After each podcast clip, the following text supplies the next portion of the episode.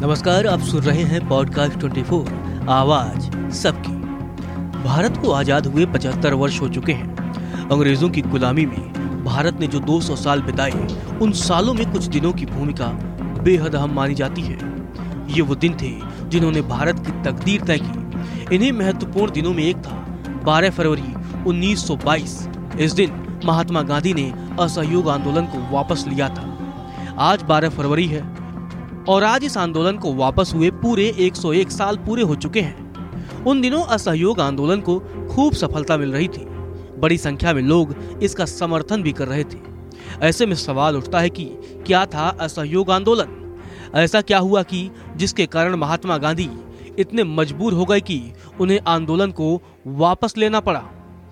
साल 1919 और 1920 के दौर में रॉल्ट एक्ट के कारण भारतीय लोगों में अंग्रेज़ों के खिलाफ गुस्सा था और जलियावाला बाग हत्याकांड ने इस गुस्से को और बढ़ा दिया था।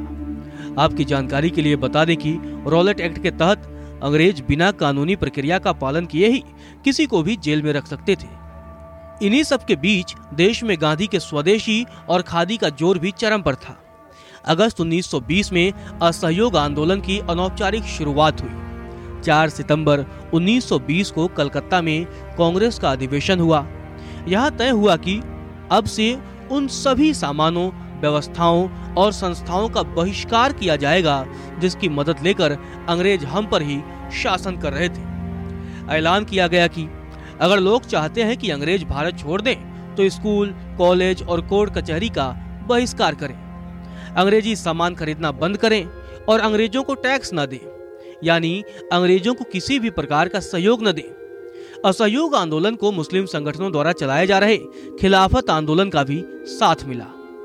गांधी जी का आह्वान इतना जोरदार था कि स्कूल कॉलेज बंद होने लगे। वकीलों ने कचहरी जाना बंद कर दिया और मजदूर फैक्ट्री छोड़कर आंदोलन की राह पर चलने लगे। देश भर में विदेशी सामान जलाए जाने लगे। अनुमान लगाया जाता है कि उस समय देश भर में तकरीबन 400 हड़तालें हुई। आंदोलन सफल हो रहा था। लेकिन उसी समय देश में एक ऐसी घटना हुई, जिसने रातों रात लोगों की उम्मीदों पर पानी फेर दिया। 4 फरवरी 1922 को यूपी के चौरी चौरा में ग्रामीणों ने पुलिस थाने में आग लगाकर 23 पुलिस वालों को आग के हवाले कर दिया। 10 फरवरी 1922 को गुजरात के बारडोली तालुका में महात्मा गांधी सुबह की प्रार्थना के बाद से ही चुपचाप कोने में बैठे थे। नेहरू जेल में थे और पटेल समेत बाकी कार्यकर्ताओं के बीच चर्चा का एक ही मुद्दा था। 4 फरवरी 1922 को यूपी में हुआ चौरी चौरा कांड। उस वक्त असहयोग आंदोलन चरम पर था और देश भर से भरपूर समर्थन मिल रहा था। गांधी जी अचानक उठे और उन्होंने असहयोग आंदोलन को खत्म करने का प्रस्ताव रख दिया। कुछ कार्यकर्ता खामोश रहे, लेकिन ज़्यादातर ने इसे साफ़ इनकार कर दिया। गांधी जी चुप हो गए। लेकिन दो दिन बाद, यानी 12 फरवरी को, असहयोग आंदोलन को वापस लेते हुए पाँच दिन के उपवास पर चले गए। गांधी जी ने असहयोग आंदोलन वापस लिया।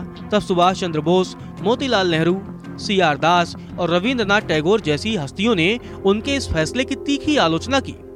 और 101 साल बाद भी भारत का एक बड़ा तबका ये बात मानता है कि अगर गांधी जी ने असहयोग आंदोलन वापस नहीं लिया होता तो हमें आज़ादी के लिए उन्नीस तक का इंतज़ार नहीं करना पड़ता।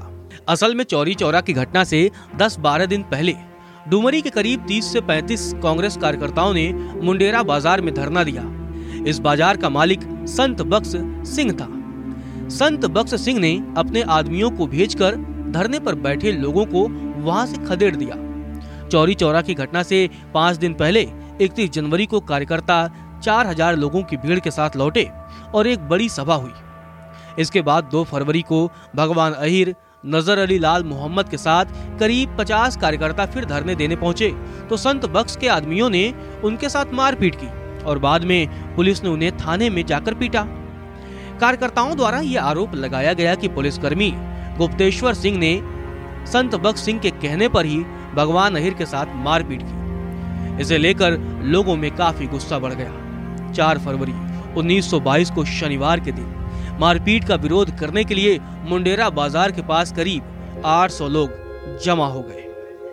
उधर गुप्तेश्वर सिंह ने गोरखपुर से और फोर्स बुला ली, जिनके पास बंदूकें भी थी।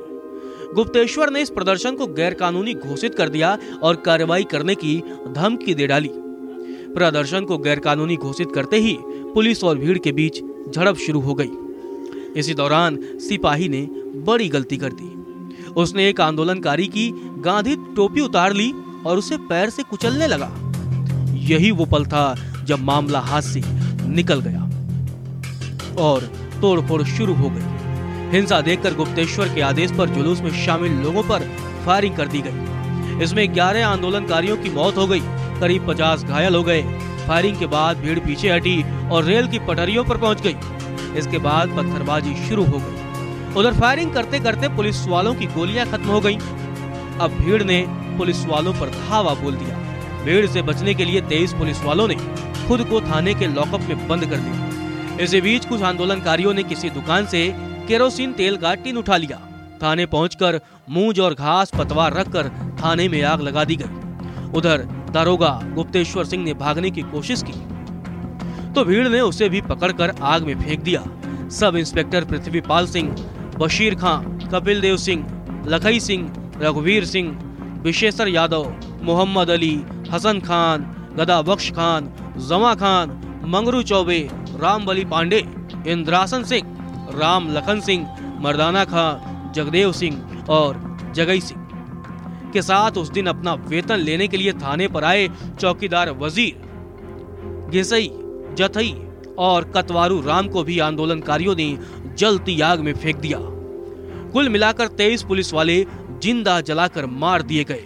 हालाँकि थाने के पास ही रह रहे गुप्तेश्वर सिंह की पत्नी और बच्चों को भीड़ ने हाथ भी नहीं लगाया। हालाँकि तब तक कई बड़ी हस्तियाँ गांधी के फैसले से असहमत थी। नाराज़गी ज़ाहिर करते हुए सुभाष चंद्र बोस ने कहा था, जब जनता का उत्साह अपने चरम पर हो, तब पीछे हटने का आदेश देना किसी राष्ट्रीय आपदा से कम नहीं है। सी आर दास का कहना था कि असहयोग आंदोलन वापस लेना बड़ी गलती है। गांधी जी के इस फैसले से पॉलिटिकल वर्कर्स का मनोबल काफ़ी हद तक गिरा। गांधी जी हमेशा से अहिंसा के पुजारी रहे थे और चौरी चौरा की इस हिंसक घटना ने गांधी को अंदर से झकझोर दिया था। इसीलिए उन्होंने 12 फरवरी 1922 को असहयोग आंदोलन वापस ले लिया। आशा करते हैं आपको ये जानकारी पसंद आई होगी और ऐसी ही जानकारियों से जुड़े रहने के लिए सुनते रहें। पॉडकास्ट 24 आवाज़ सबकी।